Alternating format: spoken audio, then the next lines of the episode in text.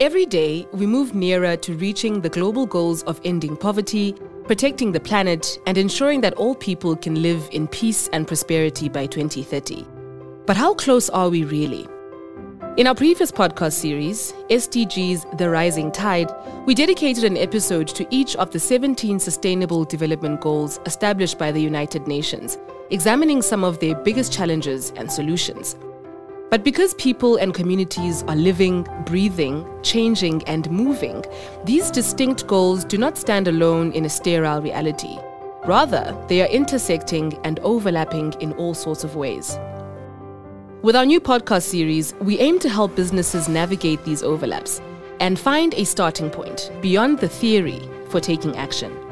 Welcome to the SDG Insider, the series that helps bridge the gaps between corporate reporting and the sustainability agenda from the Global Reporting Initiative. Exploring six themes, we'll take a closer look at how the global goals interconnect in real world scenarios in businesses, hearing insights and advice from prominent sustainability experts. I'm your host, Ayanda Charlie.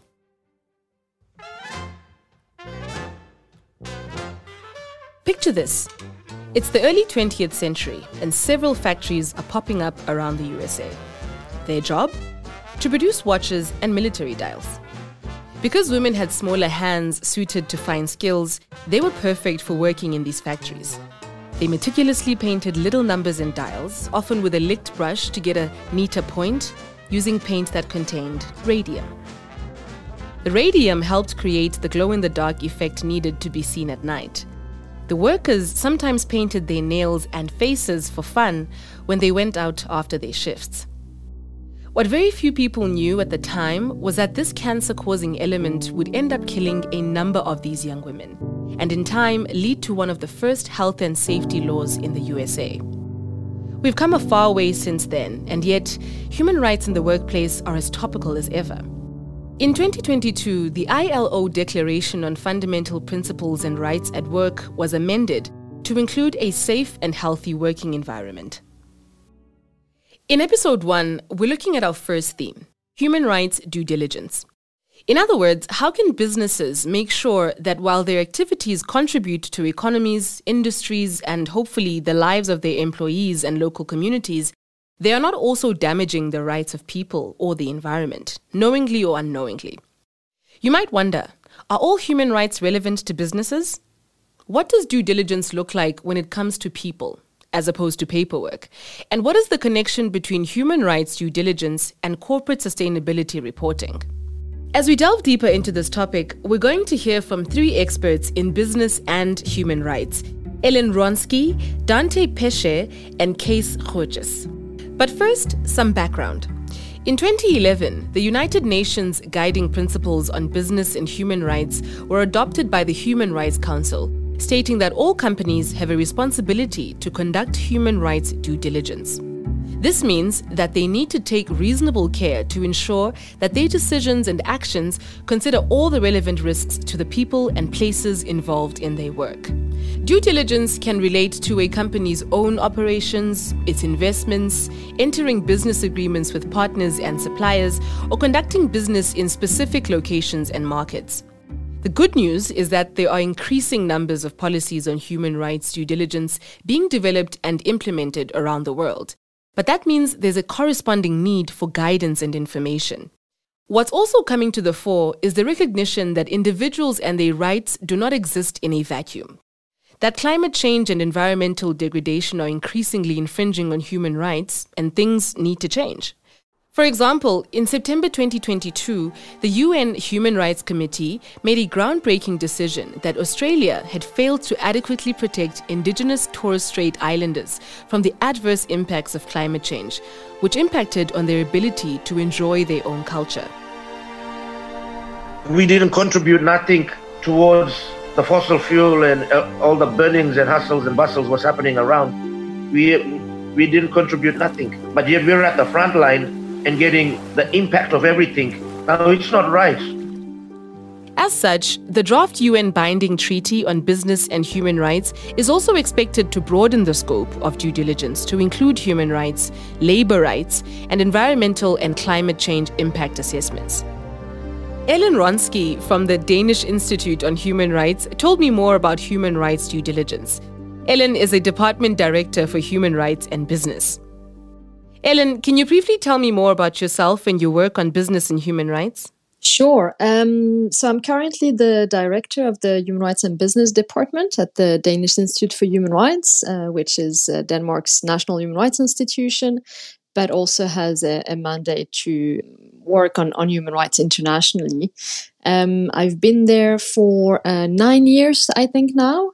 And uh, before joining the institute, I was already working on on business and human rights uh, issues that I, I came into um, a bit by chance. Actually, when I started working in this field, it wasn't a field as such. Uh, of course, there had been you know plenty of discussions on how do we actually regulate business activities, how do we make businesses more accountable but uh, there wasn't any sort of international framework and that was just developing when i started working in, in this field back in 2003 i think so it's been a, a journey uh, where i've seen also uh, a lot of, of developments over the years for a company that has never carried out an impact assessment before, what should their first steps be? I would actually, you know, recommend uh, that you start by mapping out your operations, uh, your value chain, your business partners to better know your own business and start assessing the risks. So, you know, you could start by asking yourself simple questions like where, what, with whom. Uh, because of course the, the human rights risks are um, often very tied to particular places you're doing business in. Um, you know, and you should be attentive to geographies where there is uh, generally you know a lack of rule of law or repressive governments or where there's high level of, of inequalities or, or poverty because of course th- that sort of enhances the risk of, of human rights uh, abuses um, and uh, you know, one thing that uh, you should particularly be attentive to is uh, whether the countries where you're operating or where your business partners are operating are uh, conflict areas or post-conflict areas of course, you know that does not mean that human rights abuses uh, do not occur in, in in more advanced economies or in democratic countries. I mean, just to give an example, we know how the issue of forced labor is is is really global and also you know occurs in in all types of countries. But nonetheless, you know, you should know where is it that we are actually uh, having a, a footprint. Then I would say that you also need to look at uh, the economic sector in which uh, you're operating. Uh, there's plenty of, of documentation of risks uh, pertaining to different sectors. If you think about, uh, you know, risk associated to mining, for example, they are obviously not the same uh, than the risk that are associated with producing garments or um, or you know fisheries or so you you you also need to think about you know what what type of sector is it that I am in and you know big multinationals they might be operating across many different sectors finally i would say you also need to think about um, you know your business partners. Who is it that i buy from? Who is it i sell something to? Um, because uh, and, and, and many times uh, businesses will tend to look only at their own operations or their immediate business partners, but you actually need to look a little bit deeper in your supply chain because um, you might be buying something from you know a supplier, but that supplier is just assembling the final pieces, and and the the sort of business partners down the, the supply chain we, will be those where there are uh, more more risk. What existing resources can companies use to facilitate their impact assessments and do accounting for their impacts? One suggestion would be to uh, look up the Business and Human Rights Resource Center website. Uh, they compile uh, everything they find uh, in the news or um, on the internet about business impacts on human rights, which means that by just browsing this website, uh, either on sort of countries or sectors, you will sort of be able to to see what are the sort of typical things that are being reported uh, around this type of industry or in this country. So that's really helpful, I think, to sort of concretize what it is we're talking about. With all this said, I wondered what factors companies should consider when prioritizing human rights and where environmental impact fits into this picture. So the, the UN guiding principles on, on business and human rights, which are the most uh, authoritative um, guidelines uh, on, on this topic, they, they clearly highlight that um, a company needs to prioritize the most serious impacts on people. So um, here we shouldn't be considering which issues are a risk uh, to the company, but what is it that is causing risk to people? Um, and to do that, what can ask oneself um, to what extent this impact will harm someone and whether it will be causing irremediable harm. And of course, you need to prioritize um, those things that might cause, you know, the deaths or something like really serious to people that cannot be remedied. How is the assessment of environmental impact intertwined with the assessment of the impact on people and their human rights? Should it be one process? That, that's a good and difficult question. Um, first, I would say that um, you know harms to the environment are often linked in in in our experience to harm to people. You know, if um, you know if if the sort of physical environment the water the land are being polluted you are actually also harming uh, people in different ways but of course you know is it one process um, as you know in in most of the countries, uh, there will be a very sort of uh, stringent regulation on uh, when and how do you need to do an environmental impact assessment, for example, and this will be f- typically for large projects that do have a, an expected uh, big environmental uh, impact. Uh, but you're not uh, obliged to do an environmental impact assessment for any kind of project. You know, if you just establish a small factory, um, that that's not going to be um, uh, regulated by an environmental impact assessment. So I would say when it's when it's big projects and that you do have to do environmental impact assessment, it is very good practice to look at how you can integrate human rights within uh, that process. Maybe one um, key uh, difference uh, in the approach of environmental uh, and social impact assessment on the one hand and human rights impact assessment on the other hand is that in human rights there are no trade-offs. Uh, so you cannot um, you know you cannot repair uh, an adverse human rights impact or human rights violation with a benefit. Uh, so you have to address that human rights impact in and of itself. And it's about to get even more complex for businesses, large and small, in Europe, all in the name of bringing us closer to the global goals.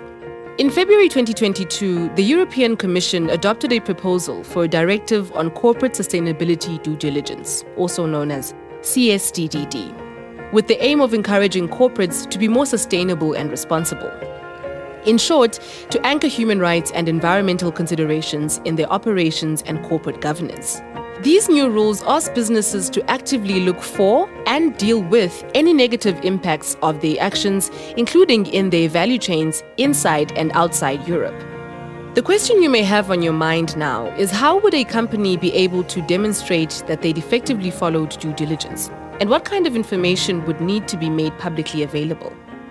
So, I would say that you know a company needs to be open about its operations as much as possible. Of course, there are you know a lot that will be confidential. There will be uh, you know your business assets, uh, but nonetheless, as much as possible, be transparent about what it is you're doing. Be transparent about the impacts you have identified, even if those are uh, you know um, uh, negative. Uh, I would be quite uh, concerned if a company said to me that it did not uh, have any uh, adverse human rights impact. If it's you know a company that have some sort of a um, a global value chain, then I would think, well, they haven't done their human rights due diligence. Because all companies will have, in some way or form, some risks to human rights. And being transparent about those is the first step to actually be able to address them. And I think, you know, we are seeing more and more companies being open about uh, uh, human rights issues in, in their global supply chain. And I think that's, that's very positive. Um, but I would um, be a bit concerned that as we are moving towards, um, you know, more legally binding obligations on business, uh, some might be tempted to not communicate about their uh, impact because they might fear that that will make them liable for something. So I really hope that we'll be able to find a balance where we do encourage companies to communicate and report on their uh, impacts as a way to start addressing them. It's clear that human rights due diligence is an ongoing process that requires companies to continually assess and address their impacts as they evolve over time. Not just a box ticking exercise. Human rights considerations should be integrated into core business practices and decision making processes to bring everyone closer to achieving the global goals by 2030. Dante Pesce, a global expert on business and human rights, shared some valuable insights with me, which helped me understand more about the ins and outs of the due diligence process for different actors. Dante is a former member and chair of the UN Working Group on Business and Human Rights and is now engaged at the International Organization of Employers as Senior Strategic Advisor on Business and Human Rights. Dante comes from Chile, where he also carries out projects on the sustainability of businesses. Dante, how does the experience for small, medium, and large companies differ when it comes to human, right, um, human rights impact assessment? Well, yes, uh, there will be one part of our business community at national level that, where the legislative push, um, is going to enhance its competitiveness because it's going to add a dimension that probably is not properly fully there into already uh, their already uh, capacity to actually comply with the requirements of their clients or investors. Uh, but there's another group that are the ex- excluded business that my take is that they might be even uh, farther away excluded. Uh, the so exclusion might be increased. Why? Because it's a greater factor of risk. Um, so if I'm importing from South Africa um, with companies that are already more or less doing things well, well, we will have a conversation, and you know the companies might uh, improve. Like in Chile, we'll do something, some some things differently. Yes, why not? And they are in general willing to adapt to uh, clients' considerations. But the ones that are already less competitive, why would now they suddenly become a supplier of choice? Uh, when they are not already a supplier of choice. And therefore, why a company in Europe, subject to legislation, will want to increase their exposure to risks? They will not. Um, why, why would they? Yeah, and they will say that's not my job, that's for governments, that's for someone else. But it's why we, companies, will want to uh, increase or um, our, our exposure. I think that will not happen. So, um, so the ones that are already engaged uh, have the opportunity to be more competitive and to in- integrate the dimension of respect for human rights more properly. I think that is realistically going to happen. The other, the other side, those that are already left behind, I think there's, I don't see how this is going to increase their chances to be included. So, how will the CSDDD directive change things for SMEs who operate in Europe or deal with European countries? Is it realistic that they will be able to comply? And what is your advice to them? Well, I will say, in general, the ones that are already compliant with something inside Europe, outside of Europe, are likely to be able to adjust and why not to integrate missing elements and to better you know, so improve grievance mechanisms and better engage with their uh, rights holders that they might be impacting why not uh, so I think that's going to happen. The ones that are more competitive already will remain and will be more competitive.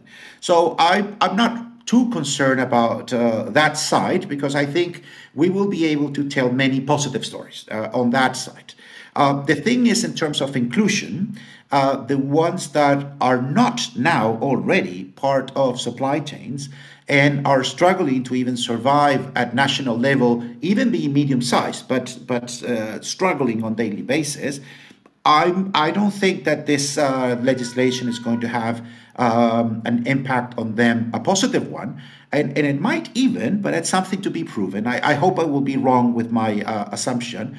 They might be, but they might even lose uh, opportunities because they are of higher risk.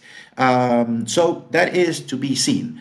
At the minimum, the ones that are going to be uh, more competitive, uh, they were going to be happy, I guess, I, I assume, and I hope so. Uh, but the everyone else, that I don't really know what is the magnitude of the everyone else, I, it might be the case that they will not be very happy. And my concern is that if they're not happy, and it is a democracy, uh, or they are too influential, the industry associations, there might be pushbacks and there might be excuses around protectionism, neocolonialism, etc., uh, that, in my view, are often just excuses for our own underperforming uh, nature somehow uh, for us underperforming in the south uh, but nevertheless uh, i think that's an area of risk that I, I, think has not been addressed sufficiently by the policymakers in brussels uh, which are all the unintended negative consequences it sounds like there may be challenges to overcome when implementing the due diligence laws.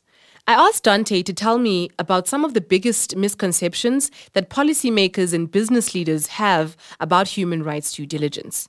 One thing is that um, the policy making of any policy is driven by those who believe in that policy, not by the skepticals, but the believers. And when you are a believer on anything, uh, you tend not to see the other side of the coin, which I have stressed a few times now the potential negative uh, impacts or the potential unintended negative consequences. So, a clear example the, the climate change, uh, um, let's say, agenda. We need to transition into a low carbon economy. All agree on that. There are transition minerals, and we need to get it right. All agree with that. What happens with the countries that their life depend on carbon, oil, and gas? That are about 40 countries to, in which more than 50% of the budget of their governments rely on oil. And uh, so, what's going to happen with those 40 countries when they realize that they're going to be running out of business altogether? um, older workers, their you know, business uh, ecosystem, but also they're going to vote uh, internationally and they're going to be inclined, I guess, to vote in a way that is not really going to be pushing the climate change agenda with enthusiasm because it's against their short term or medium term interest. So those are unintended negative consequences uh, to be taken on board. That is not from another planet. It's something that I think realistically it's it might or I think it's going to happen. So those are the kind of examples that we we should or policymakers should put on the table to say we need to address the other side of the coin, be uh, realistic about them, and put in place uh, the mitigating effort to actually address those potential risks if we want this agenda to actually be a success story. Um, it will be a success story for some. That's I think it's it's clear, but it might not be a success success story for others. Um, and that part is unclear. Uh, the other thing for the business community is the bi-directional, uh, the, the, the need for engagement and participation in a bi-directional way. So it's not only the big company telling or notifying the smaller one what they should do, but actually the smaller one judging the big one and saying, this is this policies that you're putting in place, some of them are driving me in the right direction. Some of them are not. Um, and how can you know uh, without uh, my fear of some sort of retaliation? So it's the same thing that an individual worker without a union. Uh, it's somehow powerless. The same thing happens with an exporting uh, company that is somehow powerless regarding their client. Uh, so, from the large company, don't assume that everything that you think is good is actually good uh, in the sense of the impacts that is uh, taking place on the ground. Uh, if you don't ask, and if you don't bring in critical voices from the other end of your chain, you will not know, acting always uh, in good faith. As Dante highlights, the implications of due diligence laws across borders and coastlines require commitment and collaboration of a global community to prevent violations, but also to cease operations responsibly. This is why it is crucial that parties around the globe participate in decision making policies which affect them. Different sectors also have different challenges. I asked Kees Gootjes, a business and human rights advisor with a career focused on the social and human rights impacts of businesses and financial institutions, to weigh in. Kees has consulting experience across different sectors. So, Kees, can you briefly tell me what does good reporting on human rights due diligence look like in practical terms? Yeah, I think you know there's a lot of technical jargon that you can use, but I would want to limit it to sort of three variables that we're looking for, I guess. One is that it's exhaustive, right? So you want to know that there's been enough research done that you know what your human rights issues are. So, what kind of a company are you? What kind of a financial organization are you? What are you doing? What kind of stuff are you making? What kind of resources do you need? What kind of service are you providing? And um, what kind of an impact are you having? So, you want to have a sort of exhaustive list of that um, because you, there's always an impact. Sometimes you just need to look for it a little bit more. Um, I think another big uh, sort of element is that it needs to come from different perspectives. The way we as company look at a particular risk is different from what somebody else would look to. You know what we call the rights holder perspective. So not just look at it from you know a bank looking out but look at it from you know society or from somebody being impacted or from a, a trade union or whatever it is um, so take different perspectives when looking at your human rights issues and i think the third one would be you want it to be structured in in in a way that it kind of reads well that that it, that it makes sense and i think that's something we've been trying to do at ABN AMRO Bank is move from reporting to communicating. When you're reporting, you're just, you know, putting stuff on paper, whereas we try to sort of tell a little bit of a story. Sometimes it is a little bit tough, but you know, you you want to communicate. You want to sort of show the people behind the story and you want to be you want to communicate as effectively as possible and that's something we we try to strive for as well. And from your consultant background, do you have examples of challenges successes or, or just lessons when it comes to due diligence implementation in different sectors? Of course, you don't have to give away any confidential information.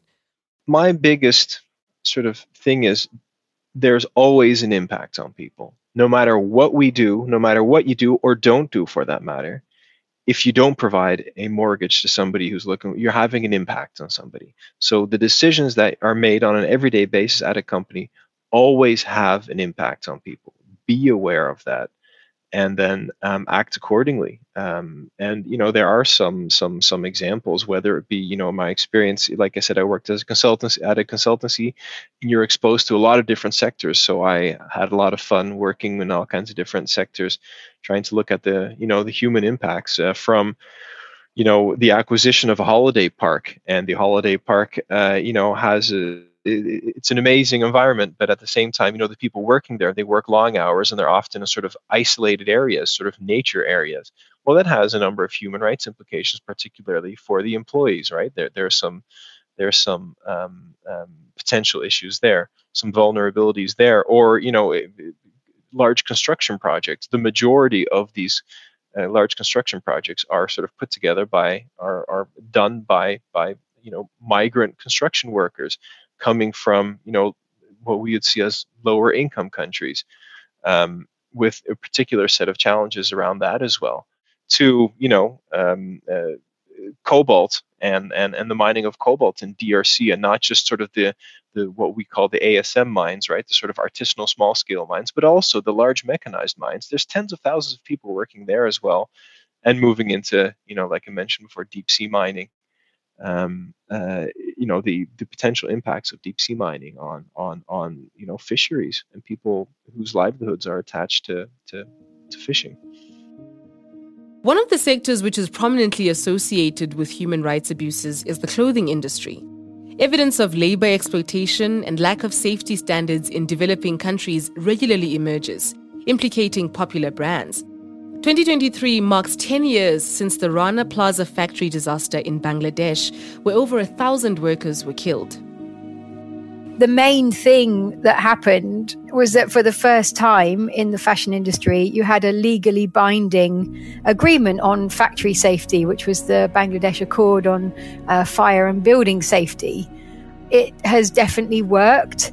It meant that there were inspections of over 1,600 factories and I have no doubt that without the Bangladesh Accord, there would have been more Rana plazas. Kees worked in the garment sector for several years, and so naturally, I asked him to comment on what it would look like to remedy a disaster like this and how it would be possible for companies to build systems that provide adequate compensation in the event of such a tragedy. When it comes to the concept of remedy, you know, remedy is what people often refer to as being made whole again, having something fixed again essentially. I actually like the, the, the dutch way of saying remedy. It's called herstel en verhaal which literally translated is being fixed but also being heard. So part of remedy there's lots of different components of remedy. One of them is of course compensation. And when you look at a uh, disaster like Rana Plaza, of course, you know the victims and the families uh, need to be compensated one way or the other. But there are also other elements that are part of remedy um, you know, for example, being able to find another job again, or you know, ensuring, and that's what how you saw with the Bangladesh Accord, ensuring that a similar disaster doesn't happen again. Cases now in the finance sector. Investors and lenders need credible, timely, and accurate information on corporate human rights behavior. The finance sector has a critical role in supporting the transition to a low carbon economy. At the same time, when directing investment to secure the materials needed for the green technologies, the sector needs to ensure there is no additional environmental and human rights harm in the process. Now, the finance community is also increasingly under scrutiny. And to understand what the portfolio impacts are, I chatted to Kees about this and the particular implications for the finance sector. Well, I think you know it's it's it's it's part of our role um, that we need to uh, engage with our clients and with our um, you know the companies that we invest in on behalf of our on behalf of our our, our own clients. Um, you know, uh, and and it really again differs on whether you're in a direct funding direct lending relationship with a client or whether you're part of a syndicate or whether you are you know investing through public equity in a particular company. Um, but you know with what we have as ABN AMRO Bank is we have an engagement committee where we meet on a regular basis and where we you know review the high risk sectors that we are involved in and review also particular cases when it comes to or individual cases when it comes to you know engaging with them on this.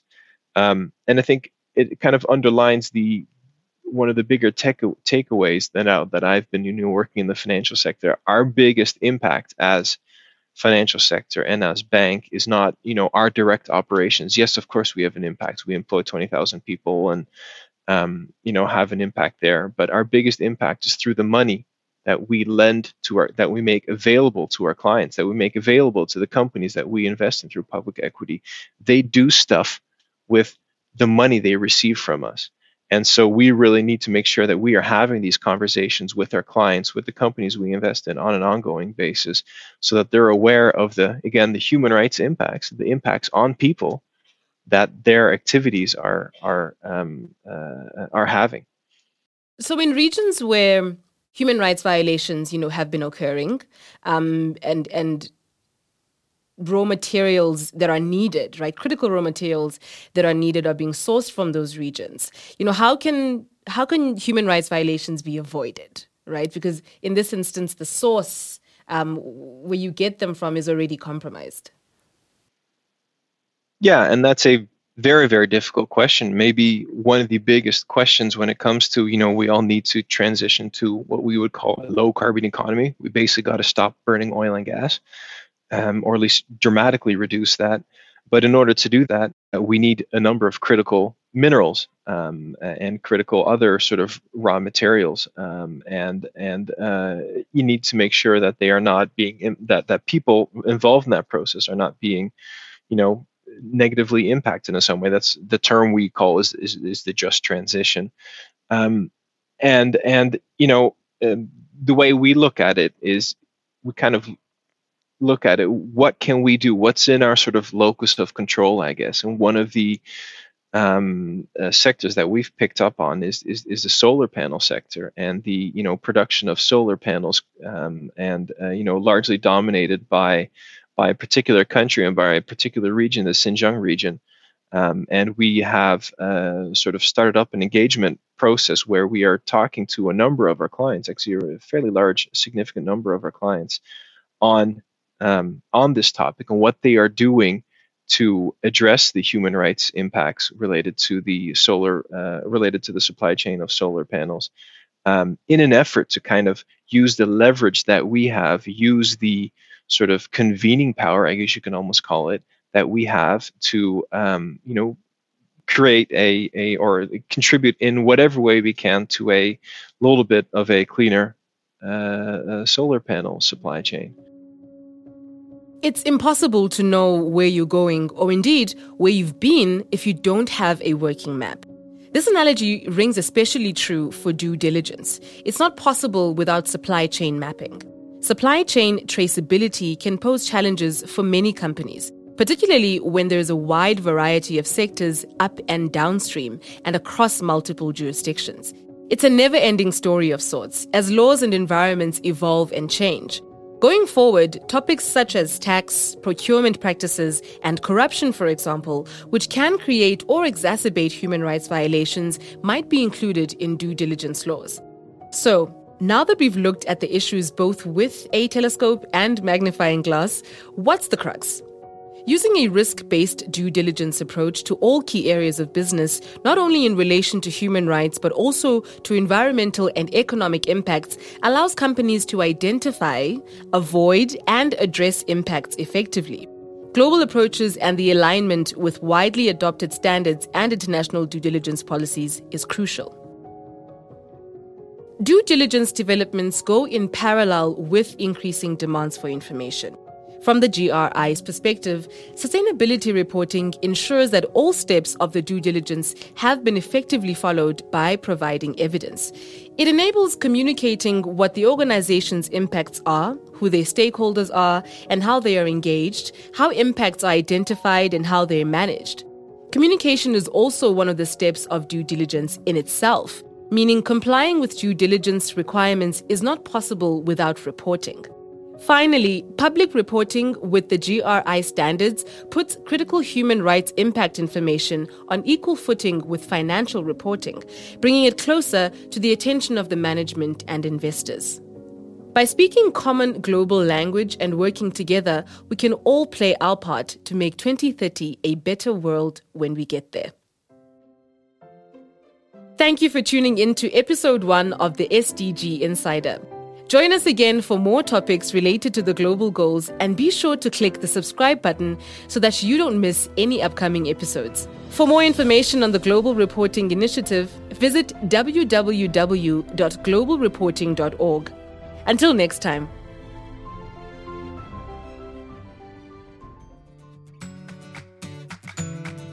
This podcast is produced by Two Stories for the Global Reporting Initiative. Written by Linda Scarborough, produced by Carol Williams, with audio editing, engineering, and sound design by Kozim Zmela and Jordan Tui.